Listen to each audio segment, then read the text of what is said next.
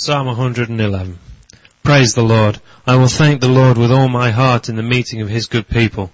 The Lord does great things. Those who enjoy them seek them. What he does is glorious and splendid, and his goodness continues forever. His miracles are unforgettable. The Lord is kind and merciful. He gives food to those who fear him. He remembers his agreement forever. He has shown his people his power when he gave them the lands of other nations. Everything he does is good and fair. All his orders can be trusted.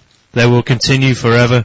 They were made true and right. He sets his people free. He made his agreement everlasting. He is holy and wonderful. Wisdom begins with respect for the Lord. Those who obey his orders have good understanding. He should be praised forever.